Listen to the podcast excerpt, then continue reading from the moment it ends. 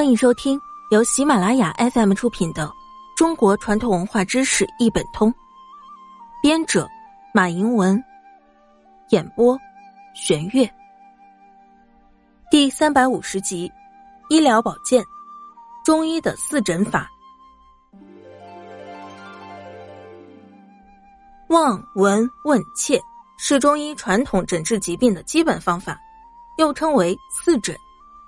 素问《脉要精微论》说，诊法如何？切脉动静而视精明，察五色，观五脏有余不足，六腑强弱，行之盛衰，以此参五，决死生之分。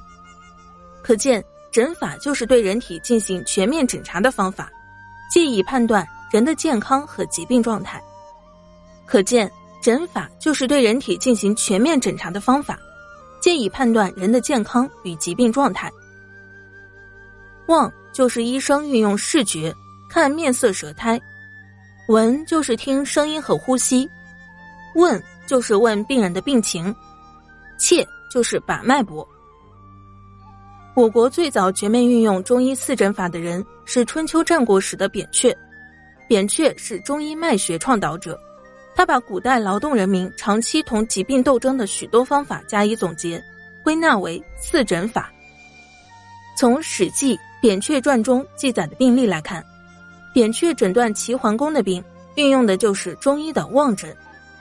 初时即在腠理，继而逐渐移入血脉，移入肠胃，最后深入骨髓，直至不治为止。扁鹊的望诊技能和由表入里、由浅入深。不断发展的病理观念是科学的。望闻问切是古代中医调查了解疾病的四种方法，各有其独特的作用，不能相互取代。但在临床应用时，必须将它们有机的结合起来，才能全面的了解病情，做出正确的诊断。本集播讲完毕，下期见。